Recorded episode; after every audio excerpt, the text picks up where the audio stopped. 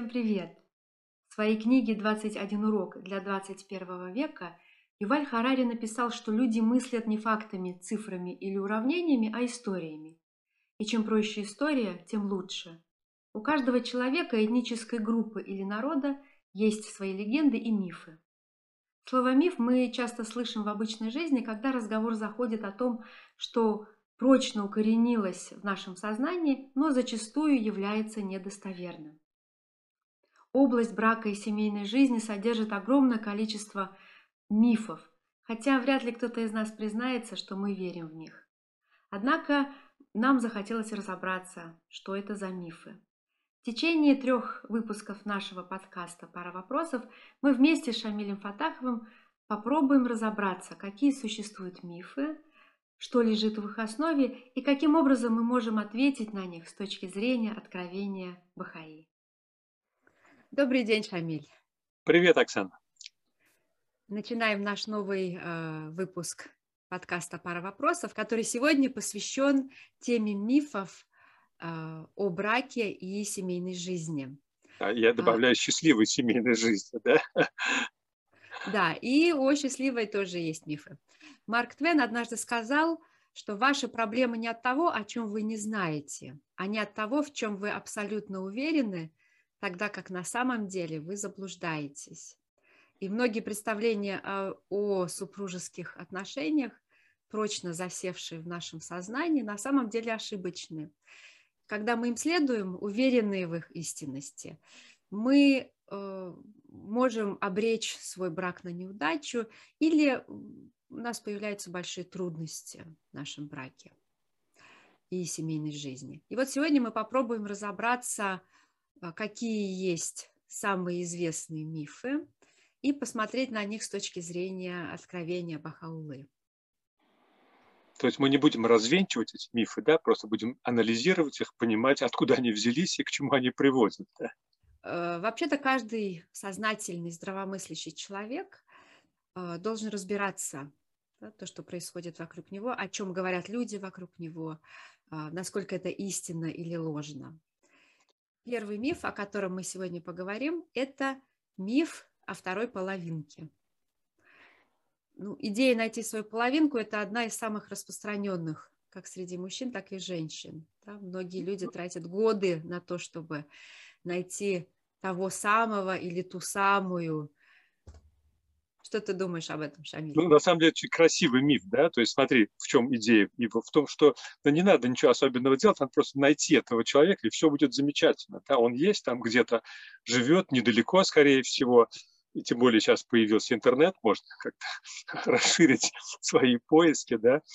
Но на самом деле откуда взялся этот миф? Да? Э, э, на, самом деле это появилось еще в древнегреческие времена, когда Платон э, говорил о том, что вот эти две половинки ищут друг друга. На самом деле миф гораздо сложнее. Там он начал с того, что э, там три было пола, да, и вот третий разделился на разрезан на две половинки, вот эти половинки ищут, куда бы примкнуть. На самом деле очень сложный миф, и а, люди сегодня воспринимают самую простую часть этого мифа, что где-то есть твоя родственная душа, твоя половинка, и вот нужно ее найти. Но на самом деле сам миф гораздо сложнее. Но миф красивый, да, надо признать, что он красивый.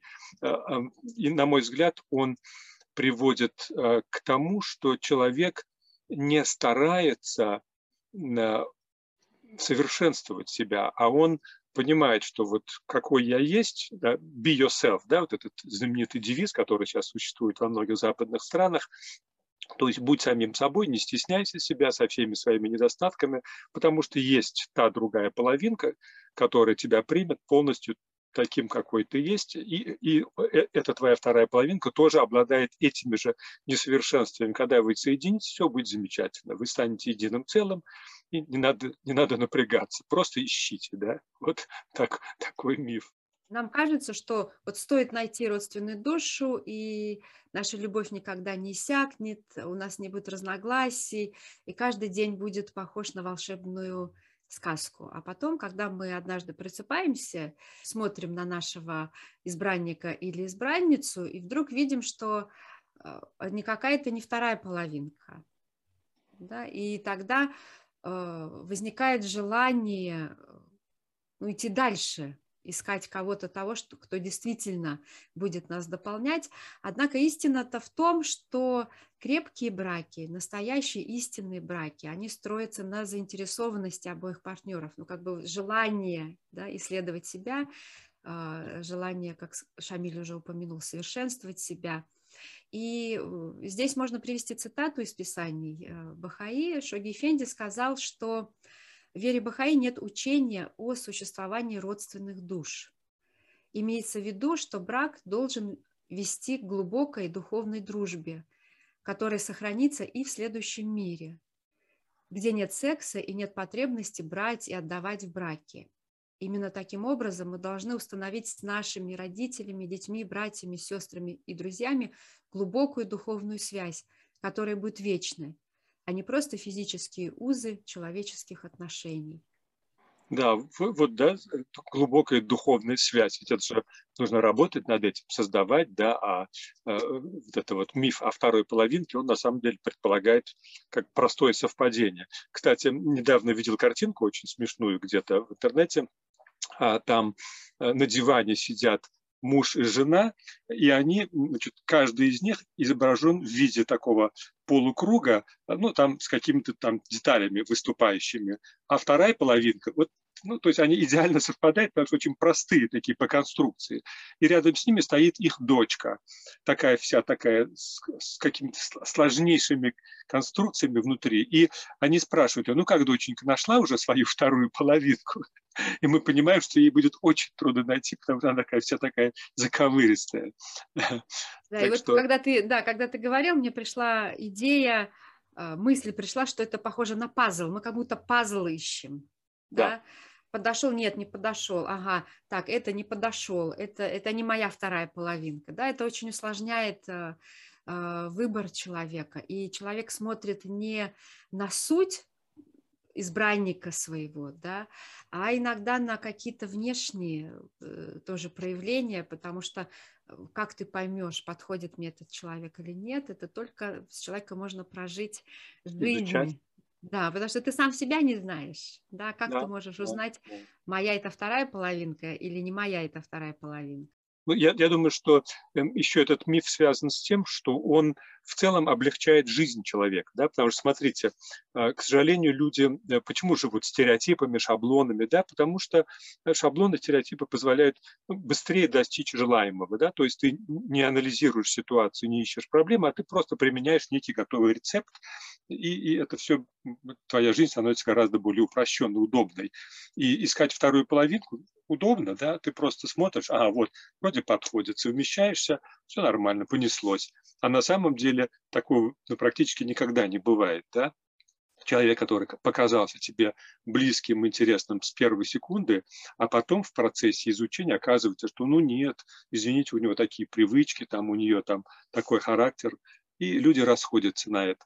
Поэтому, мне кажется, вот этот поиск легких рецептов, он достаточно, ну, скажем так, Э, упрощенное отношение к жизни и э, приводит вот к разочарованиям э, и к тому, что человек потом машет рукой на всю свою дальнейшую жизнь, перестает искать свою половинку и заводит себе кошку. Да?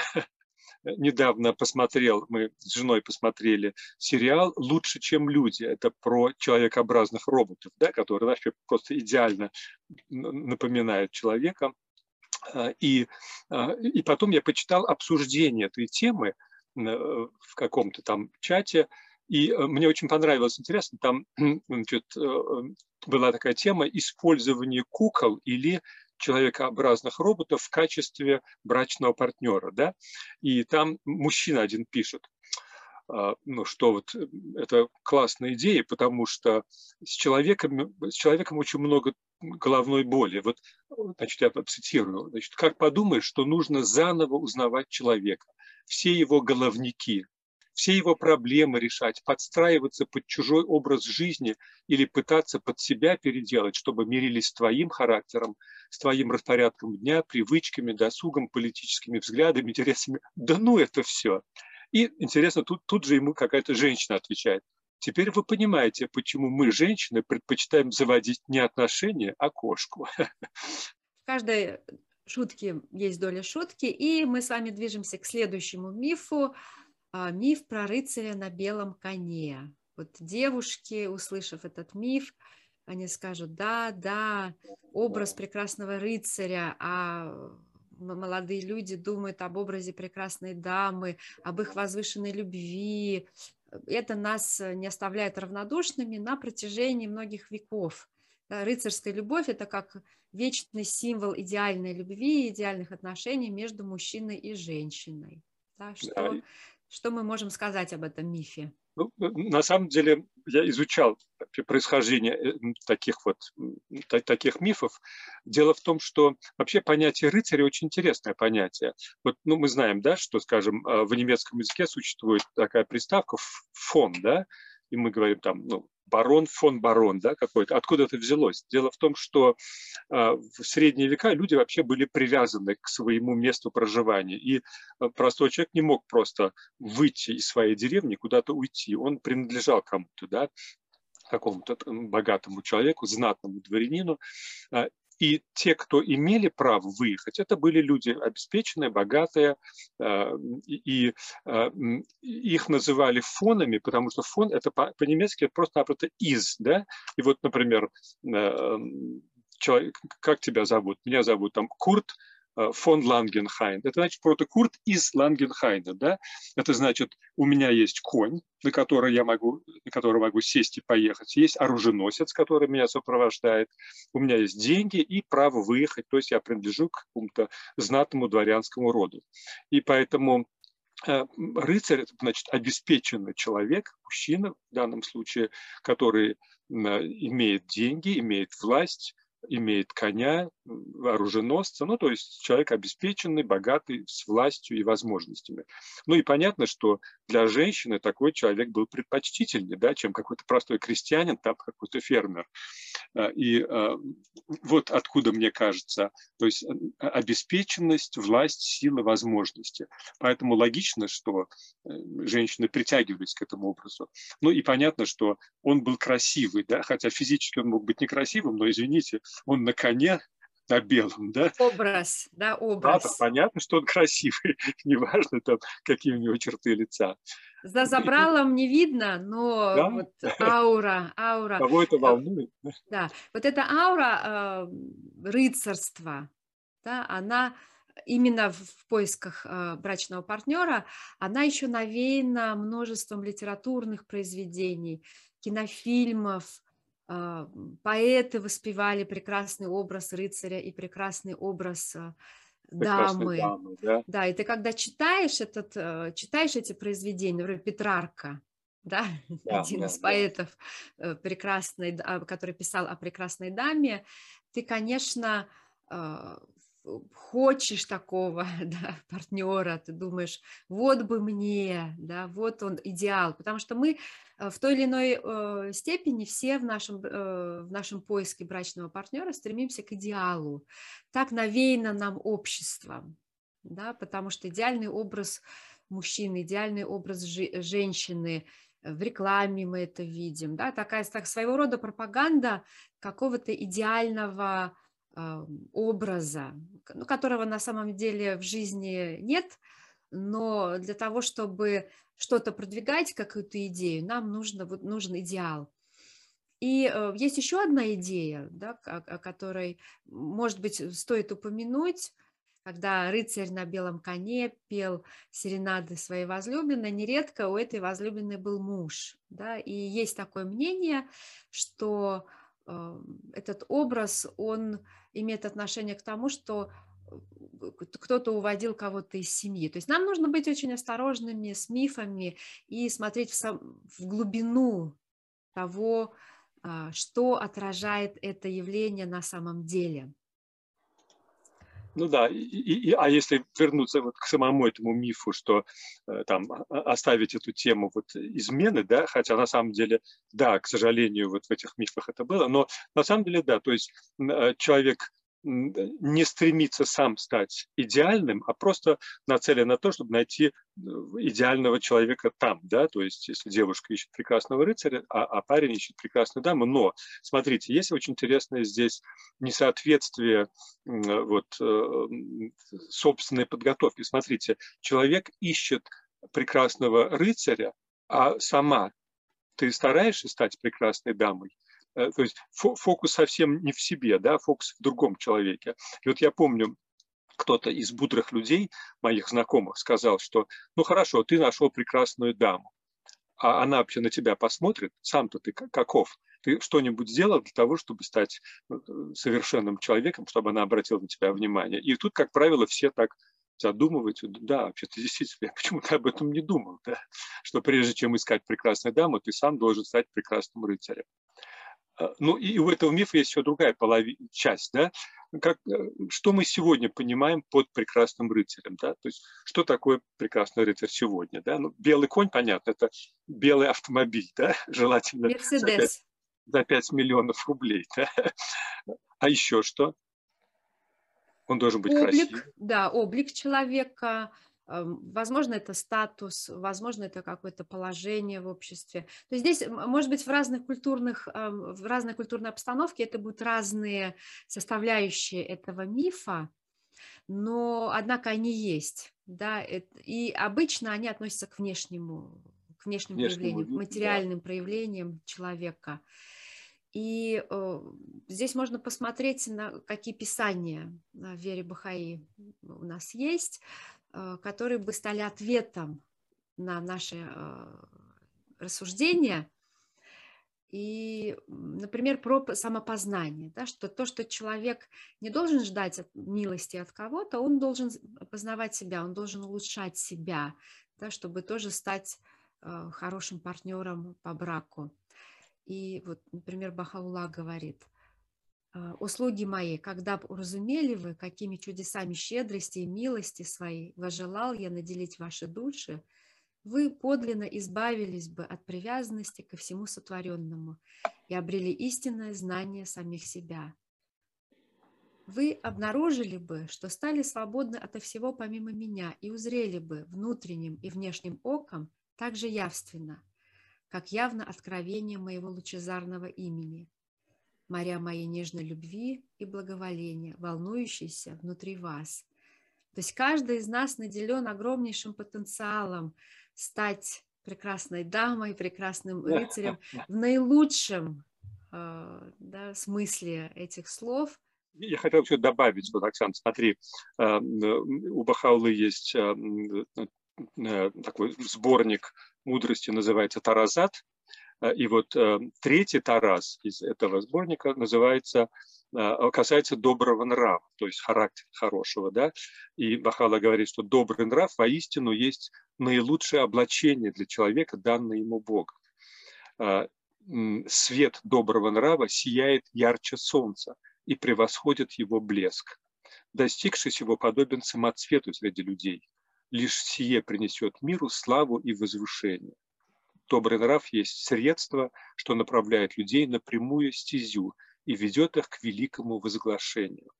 А, и, и вот в другом месте мне тоже очень нравятся а, вот эти вот обращения Бахаулы к людям. Он советует людям быть ну, наивысшей степенью проявления всех высших человеческих качеств. И я не буду все цитировать, но это просто потрясающе. Одна страница вот, э, рекомендаций Пахаулы, например, вот, смотрите, что говорит.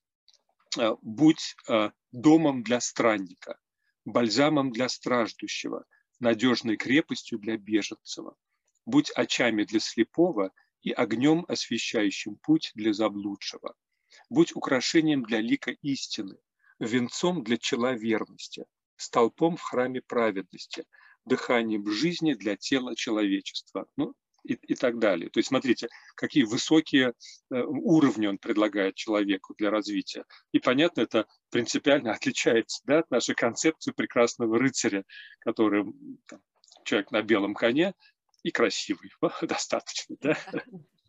Ну, это не исключает, да, одно другого не исключает. Он может быть и, и красив, и ну, богат, да, и, и чудесен.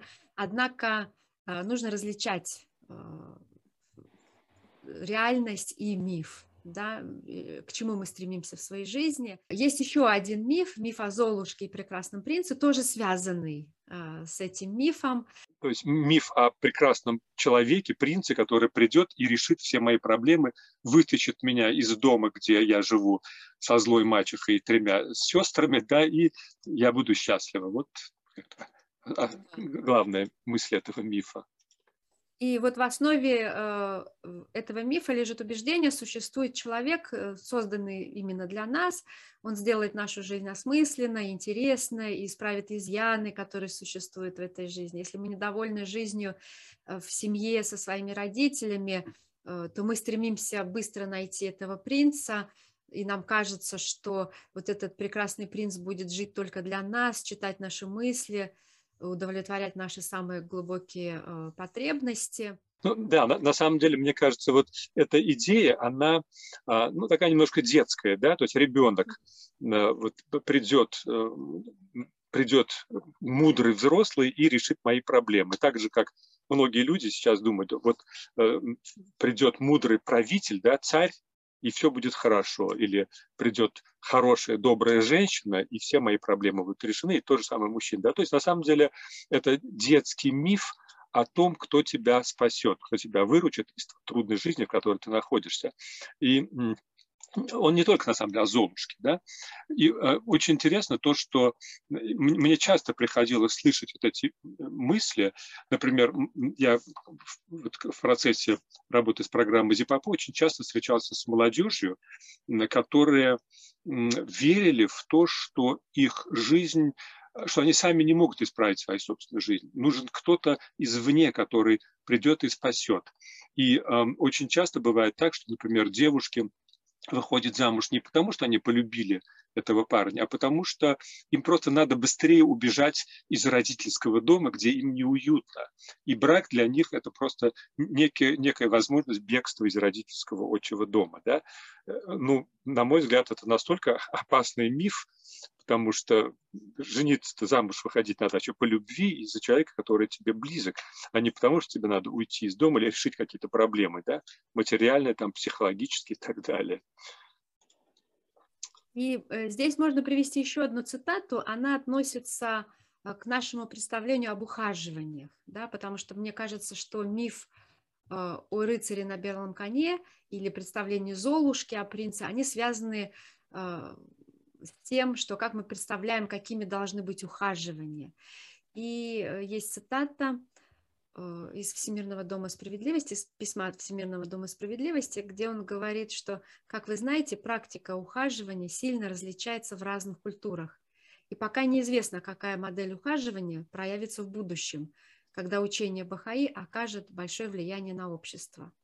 Однако нет никаких указаний на то, что это будет напоминать практики, существующие в нынешней культуре – в этот промежуточный период друзей поощряют прилагать большие усилия, чтобы жить согласно э, учению и постепенно формировать новую модель поведения, более соответствующую духу откровения Бахаулы. Нужно понимать, что эти мифы передаются нам из поколения в поколение. Мы даже не знаем зачастую, как они возникли. Э, от родителей могут быть, от наших друзей. Опять же, кино, литература и так далее. То есть эти истории распространялись веками.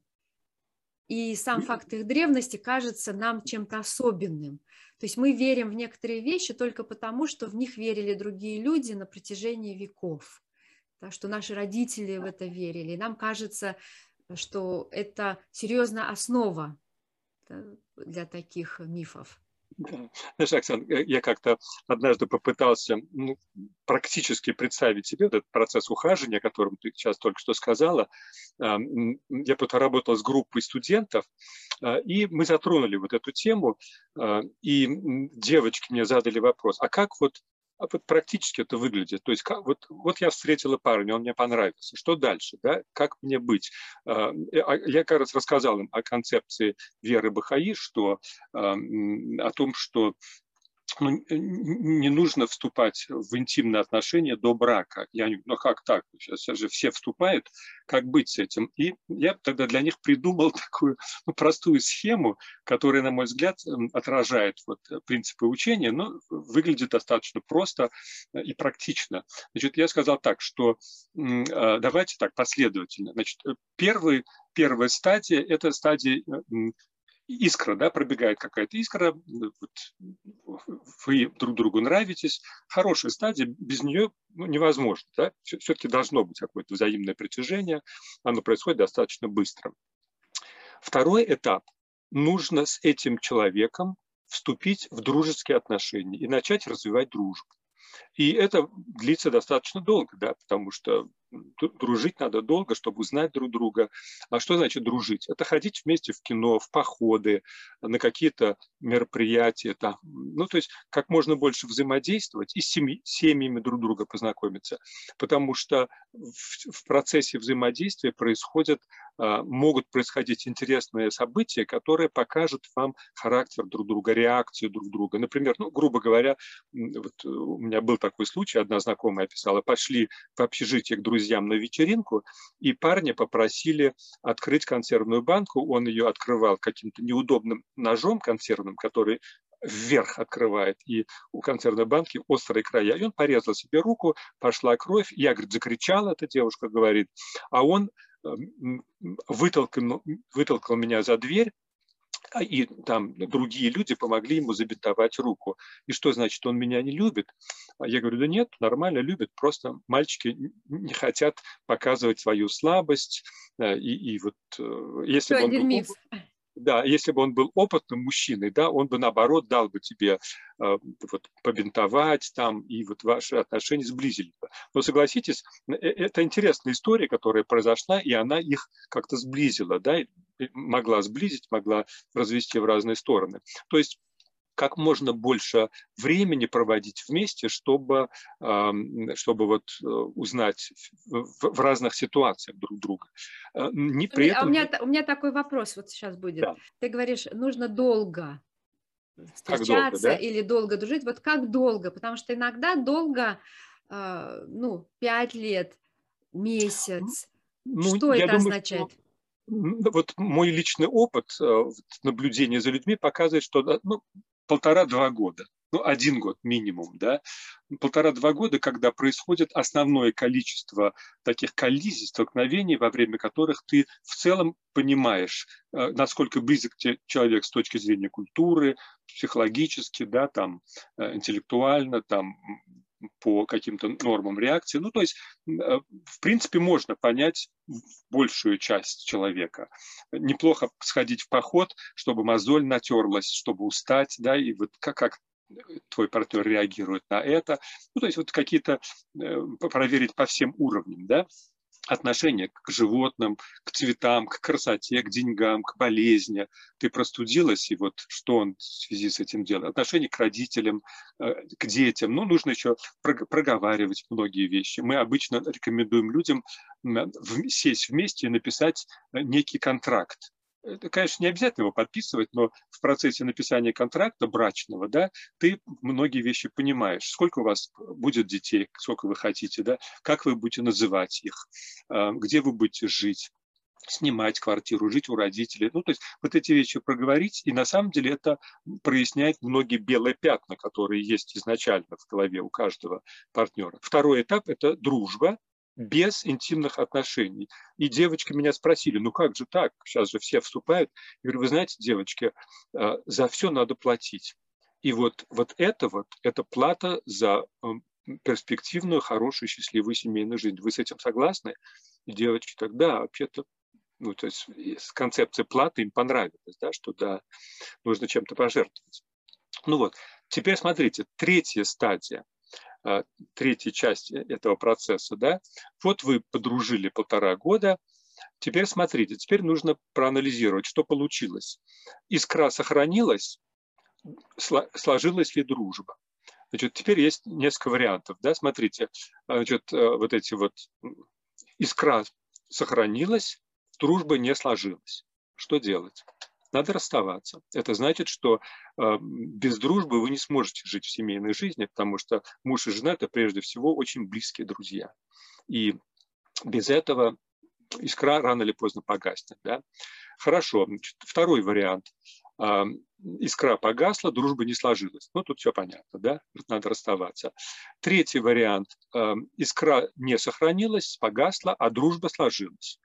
Ну, тогда надо дружить с семьями, да, только надо быть осторожными, потому что мужу может не понравиться, что у вас есть друг-мужчина, да. Ну и Слушай, четвертый Шамиль, вариант. А вот я сейчас, пока мы говорим про искру, я вот хочу задать, а что ты подразумеваешь под искрой? Вот, ну, вот это, это вот, а, это ах, как это, она мне нравится, он мне нравится, вот это вот. Слушай, чувство. ну а это не может быть страстью, потому что это да. очень опасная мысль, если ее не пояснить. Ну, это, я думаю, что это скорее всего, видишь, на самом деле искра – это гораздо более сложное явление, э, когда тебе другой человек нравится а, и физически, и нравится его интеллект, его культура, да, там, его движение. То есть не только физическая часть, потому что нам же, когда человек нравится, он как бы нравится нам весь целиком, весь комплекс человека. И я думаю, что вот об этом речь идет. То есть, а, но искра – это вот что-то пробежало между нами, да, мне стал этот человек интересен, привлекателен. Вот, вот о чем речь идет. То есть не чисто о страсти. Да? Ну вот, и последний вариант, когда и искра сохранилась, и дружба сложилась. Ну вот как раз вот это тот самый случай, когда, когда теперь стоит жениться, выходить замуж. Вот, и я думаю, что эта последовательность, она достаточно интересная. Да? Конечно, она сложная, потому что вот полтора года дружить и глубоко проникать в друг друга интеллектуально, психологически сложно без постели, потому что сегодня все говорят о постели, да. Ну вот, наверное, нужно чем-то пожертвовать, потому что если э, преждевременно вступить в интимную связь, это очень потом дорого может стоить, если это был чужой для вас человек, да, потому что в процессе вот интимной связи образуются очень мощные э, биохимические, психологические связи, а, и, и потом разрывать будет очень сложно, это травматично вообще всегда. Ну, это, наверное, другая тема, да? Да, у нас есть еще такая тема, как гражданский брак, и мы уделим этой теме пристальное внимание в одном из наших следующих подкастов про э, страсть я бы хотела прочитать э, цитату из э, писания Шоги Фенди. Угу. Мир сегодня, помимо всего прочего, подвержен преувеличению значимости физической любви и утрате духовных ценностей. Верующие должны как можно глубже осознать это и подняться над уровнем окружающих людей, которые что характерно для всех периодов упадка в истории, придают слишком большое значение чисто физической стороне отношений полов. Или же еще такая цитата «То, что два человека должны жить в любви и согласии, гораздо важнее того, что они должны сгорать от страсти друг к другу. Первое – огромная и прочная скала, на которую можно опереться в час испытаний. Второе не более чем временное явление и может угаснуть в любой момент. Это к тому, что определение искры, да, искра как да. э, притяжение к человеку, когда мы видим его духовную сущность, нам нравится э, то, что он делает, то, что он говорит, э, как он ведет себя по отношению к другим людям, как он служит и так далее. Да, это, конечно, один аспект, страсть – это другой аспект. И, кстати, здесь очень интересная деталь есть такая. А, я думаю, что нам время от времени нужно освежать наше понимание самой концепции любви, да, что такое любовь. Потому что то, о чем сейчас ты говоришь, да, что преувеличено значение физической стороны любви. И я просто хочу привести пример один такой. А, мы как-то работали в колонии для несовершеннолетних в Казани, Э, там было около 150 мальчиков, это для мальчиков колония. Э, и она, кстати, закрыта сейчас, больше не существует. И вот э, и мы говорили о любви. И вот мальчики так с удивлением слушали о, о, о таком представлении любви, как универсальная сила взаимного притяжения, и что гравитация земная, да, сила притяжения, и тоже есть один из признаков любви, когда земля притягивает к себе людей, потому что любит их, да, так Богом заповедано, да, и что любовь человека к человеку э, не обязательно а, а, не связано с физической да, стороной, хотя там между мужчиной и женщиной это присутствует. И тогда я задал интересный вопрос один такой. А, как называется любовь между мужчиной и мужчиной? Ну, естественно, все они там начали краснеть и хихикать. Говорю, вы знаете, нет, друзья, любовь между мужчиной и мужчиной существует, она называется дружба, мужская дружба. Это когда мужчина ради другого своего друга бросит свои дела или ночью встанет, поедет там, зимой в мороз будет выкапывать его машину из снега там и так далее. Вот это настоящая мужская дружба. А, на чем она основана? Да на любви, конечно. Да? То есть никаких отношений других здесь не предполагается. Нормальная человеческая любовь. Да? Это интересно и, определение любви. Да. Угу. И на волне разговора о любви у нас есть еще один миф, миф о вечной любви, который мы на самом деле мифом не считаем. Мы считаем его реальностью. Однако в обществе может э, встретиться такое Э, такое размышление, что нельзя ожидать, что брак будет длиться всю оставшуюся жизнь, как это было в прошлом, э, сейчас время изменилось и т.д. и т.п. Однако мы уже разбирали одну цитату и можем ее повторить сегодня.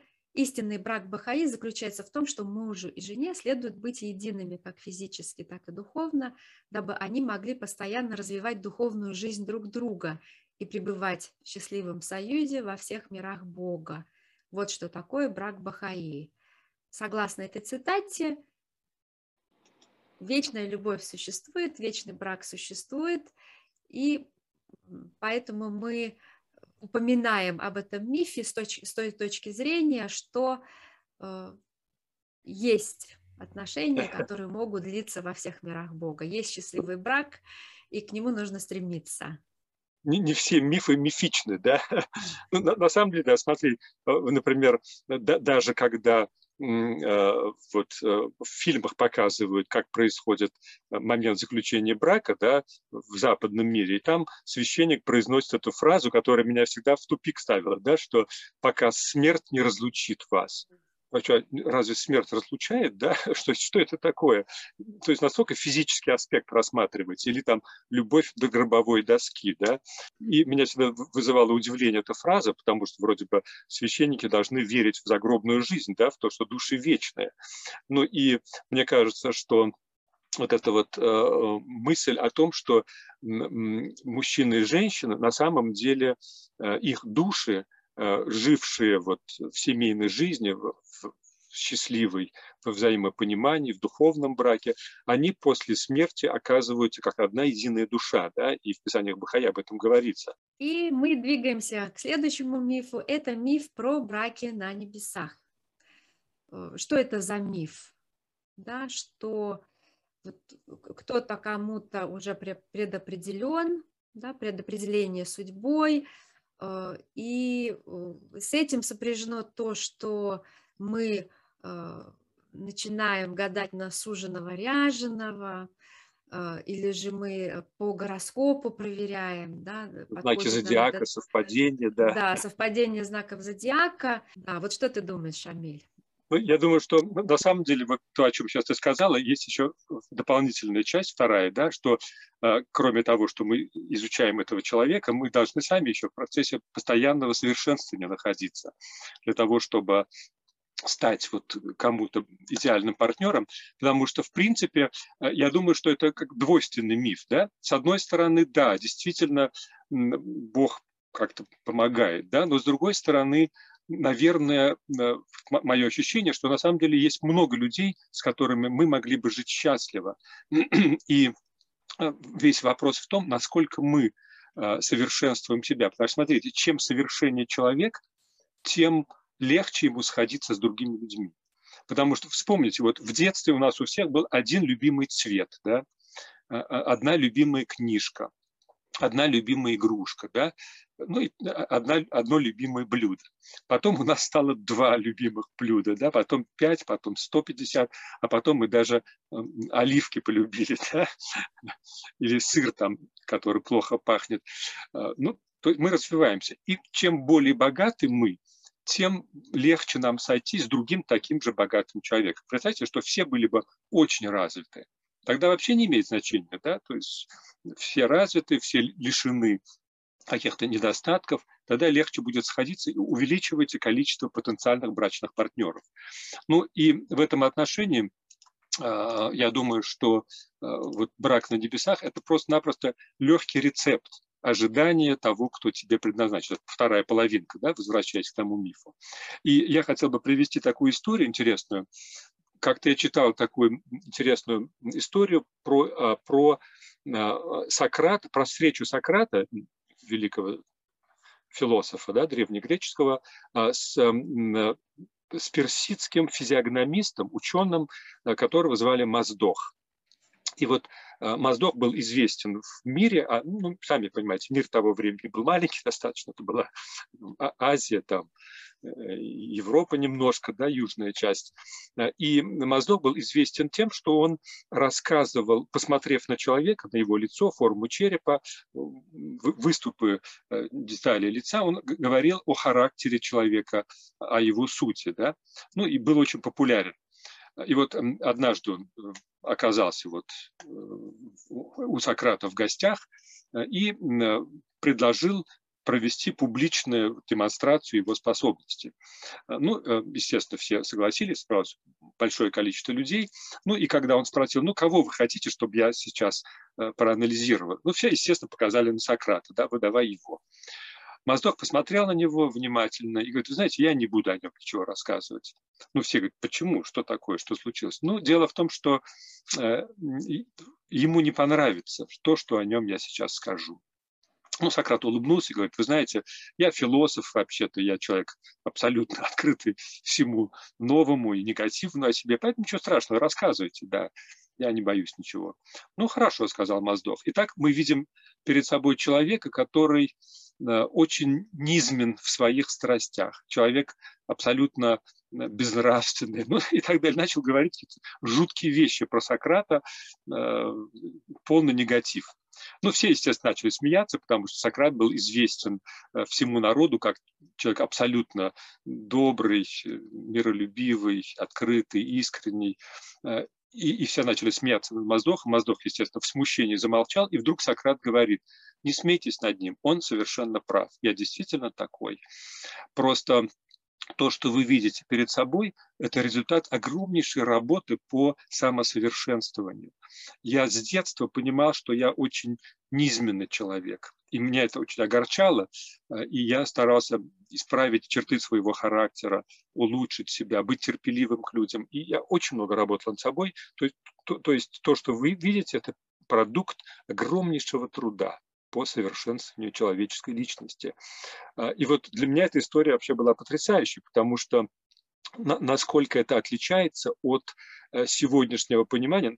Когда я вижу людей, которые э, пытаются э, понять, годится мне этот мужчина или эта женщина для брака, соответствует ли знаку зодиака, посмотрим по таблице, а вот это с этим не сходится, все, значит, наш брак не состоится.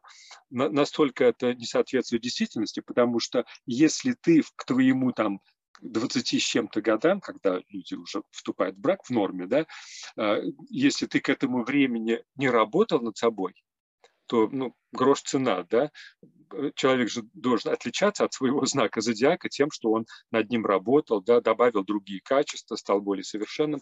И поэтому мне кажется, что вот обращать э, внимание на гороскоп и знак зодиака, это просто, ну, э, значит, следовать каким-то рецептам, стереотипам, шаблонам, которые уже не работают надо работать над собой и изучить характер друг друга, потратить. Вот я сейчас как раз читаю цитату а, о том, э, о том, что Бахай верит в то, что пара должна изучить характер друг друга. У нас, да, у нас есть еще один миф. Миф о добытчике и хранительнице. Значит, что это за миф? Миф идет от первобытных времен, когда э, четко распределялись роли между мужчиной и женщиной. Мужчина ходил на мамонта, приносил добычу, женщина вела хозяйство, занималась собирательством, растила потомство, врачевали и так далее, и так далее. Да? То есть в те времена это было вызвано вот образом жизни, и было э, совершенно необходимо действовать таким образом. И до сих пор сохраняется такая точка зрения, что у женщины роль вот такая, ну, может быть, не везде, в западных обществах э, все больше действует э, закон эмансипации да, или разговор эмансипации, но все равно вот это представление о том, что женщина хранительница очага, мужчина это добытчик, оно во многих обществах на сей день сохраняется. И что мы думаем про этот миф? Интересно, да. А, я сейчас сразу вспоминаю э, знакомство с американской культурой. Дело в том, что в 60-е годы американцы создали некий идеальный вот э, такой образец вот этого мифа, да. Значит, э, женщины не работали, ну, в идеале, да, там, конечно, были работающие женщины, но вот идеал был такой. Женщина не работает дома, э, трое детей, идеальная квартира, шикарная кухня, и американцы постарались, кстати, обеспечить женщину всеми возможностями, возможными приспособлениями для облегчения ее вот этой трудной кухонной жизни, да, и стиральные машины, шикарная кухня, вот эти вот эм, там овощерезки, автоматические там аппараты для уплотнения мусора, э, дробилки в раковине, которые там пищевые отходы дробят на мелко, в пыль мелкую, ну и так далее. Э, и, а мужчина вот работает, потом приходит домой, э, уставший, э, и вот прекрасная, красивая женщина, благоухающая дорогими духами, встречает его, и вот счастливая жизнь. Да? И эта картинка вообще распространялась всюду и везде. И потом у, у женщины появилась машина, чтобы она, вторая машина, муж на работе уезжает на своей машине, а женщина на своей машине едет в мол и покупает там продукты. Да? Вот. Э, интересно, что этот миф очень красивый был, и американцам очень нравилось это, и они распространяли этот миф э, по другим странам. Но у нас он как-то, по-моему, особенно не прижился, да, потому что наши женщины были гораздо более работящими и старались дома не сидеть. Клали шпалы. Да, шпалы. И летали в космос. Но, мне кажется, менее... что, да, мне кажется, что этот миф имеет отношение к разговору о равноправии мужчины да. и женщины, который э, с откровением Бахаулы все больше и больше стал появляться в мире. А, значит, вот смотри, интересно, что по мнению психологов, семья, в которой нет четких установок, кто и что обязан делать, имеет больше шансов выстоять. Угу. А, те же ячейки общества, где свято блюдут традиционное разделение обязанностей, любое вынужденное нарушение привычного уклада переживается с большим трудом. Например, когда муж лишился работы и не может найти работу, и женщине нужно идти и зарабатывать деньги, это вызывает проблемы, потому что люди очень привыкли, и они существуют в своей роли, им сложно существовать помимо своей роли. То есть если я лишаюсь этой роли, значит, я лишаюсь стабильности в жизни. И мне кажется, что разговор здесь нужно вести с точки зрения э, вообще понимания самой пары. Да, когда мужчина и женщина намереваются вступить в брак, они размышляют об этом. То есть они не берут на себя традиционные установки, не прикладывают к себе этот традиционный образ, они понимая принцип равноправия мужчины и женщины, они ведут разговоры, они совещаются о том, угу. каким, каким будет наша семья, какой мы ее видим. Да, потому что женщина э, может получать образование, она получает образование, у нее может быть высокооплачиваемая работа. Э, будет ли Зарплата это уязвлять? Побольше, да. да, будет ли это уязвлять мужчину? Если это будет уязвлять его, почему это его уязвляет? Да, как он воспринимает свою роль в семье. Если женщина готова сидеть э, дома, заботиться о семейном очаге и заниматься с детьми, это прекрасно, это их решение этой семьи. Да. Но мне кажется, что вот этот образ не должен навязываться извне, он не должен mm-hmm. навязываться обществом. И, конечно, э, хорошо, когда у женщины есть время, потому что женщина, мы знаем, это первая, первый учитель детей, это мать, да, ее функция такова заложена природой и Богом. И поэтому, если у нее есть время заниматься с детьми, особенно в определенный период, да, когда формируется характер ребенка, это будет замечательно. Но если нет такой возможности, то семья обсуждает, э, а как достичь того, чтобы дети росли в стабильной обстановке, чтобы, например, если оба родителя вынуждены работать постоянно, да, что как это скажется на их детях. Это сложный разговор, это не очень ну простой ну, да, разговор. Да. Он, это, это не, э, как сказать, это не э, разговор о том, ты будешь делать это, я буду делать это, ты будешь делать это, я да. буду делать это. Это разговор о том, э, размышление если я не смогу делать это, сможешь ли ты делать это? Да? То есть это разные, разные, э, разные сферы жизни должны быть, э, должны обсуждаться между э, желающими вступить в брак. Поэтому вот этот миф угу. про, про четкое распределение обязанностей в семье, да, вот оно касается того, кто что должен. Вот где написано, где у нас есть какая, я не знаю, ну, там помимо есть, конечно, гражданский кодекс, э, кто что должен делать, да, а в семейных отношениях как прописывается, кто что должен делать. Многое да. тоже идет а, из вот этого традиционного понимания, из э, традиционных обществ. Общество меняется, и мы должны пересматривать свои роли и свое отношение к роли другого человека в браке да, и вот это отношение «ты должен», «я должна», «я не должна», я думаю, что мы поговорим о нем э, в следующих выпусках нашего подкаста, потому что это очень интересная тема, да. Да, да. Вот, а сегодня я лишь... Хотел... Угу. А я хотел бы Давай. добавить по поводу должен, должен. Я столкнулся с этой ситуацией однажды. У меня на, на тренинге был парень, который сказал, что, смотрите, вот у нас дома есть ковер, да, и он пачкается время от времени. Так вот, если ковер грязный, то виновата жена. Ну, как, как так? Почему? А потому что она должна сказать мне, что пора выбивать ковер. И только она скажет мне это, я тут же пойду его и выпью. Да? То есть я послушный муж, говорит он. Но да, да, первый заметить это должна она, потому что у нее четкий взгляд, там более хозяйственный. Я могу не замечать, что он грязный, а она замечать она должна. Мне показалось это очень интересным, да, что жена должна заметить, что ковер грязный и дать команду, а он должен уже выполнить команду по чистке ковра.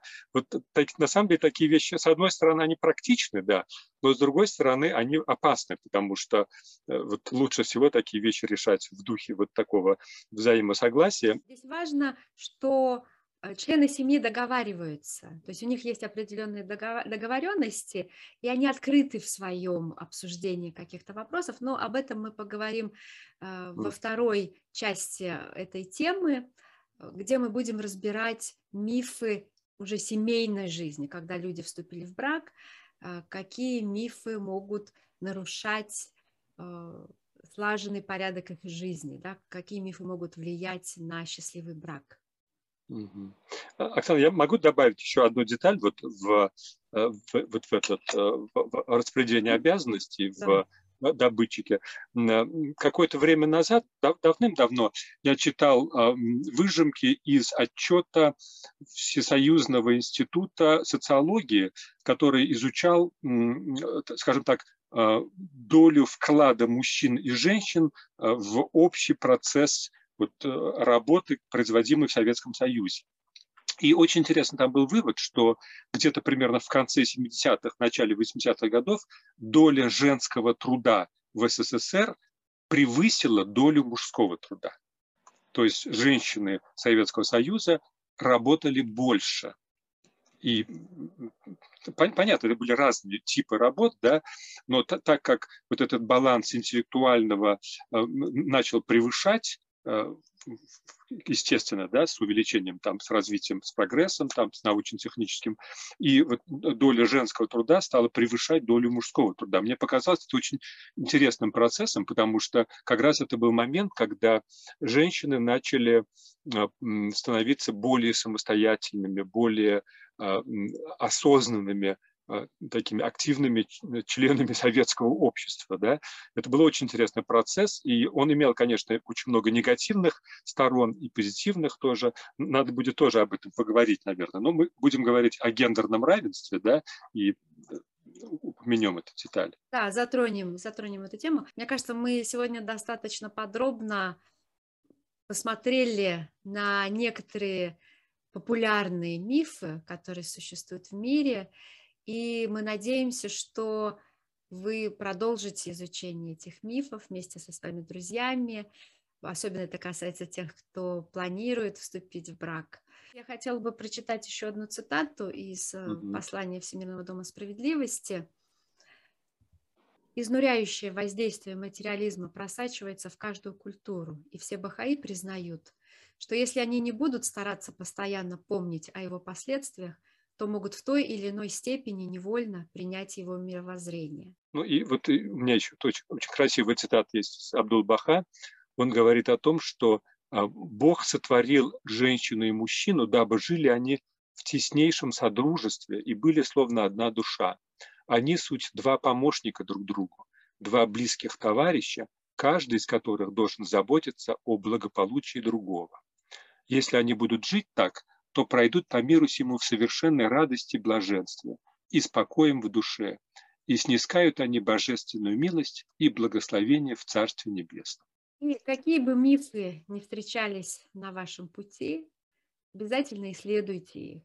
У нас есть научное знание, у нас есть религиозное знание. Это два элемента единого поля знания, которым мы должны руководствоваться при принятии определенных решений. Ну что, на сегодня мы заканчиваем. Желаем вам а, новых открытий, озарений и до следующих встреч. Спасибо. И, пожалуйста, когда вы обсуждаете эти темы, обсуждайте их в духе взаимного уважения и любви. Не позволяйте страстям э, или каким-то полярным точкам ну, вызвать между вами раздоры. Живите мирно. Всего хорошего. Спасибо, до свидания.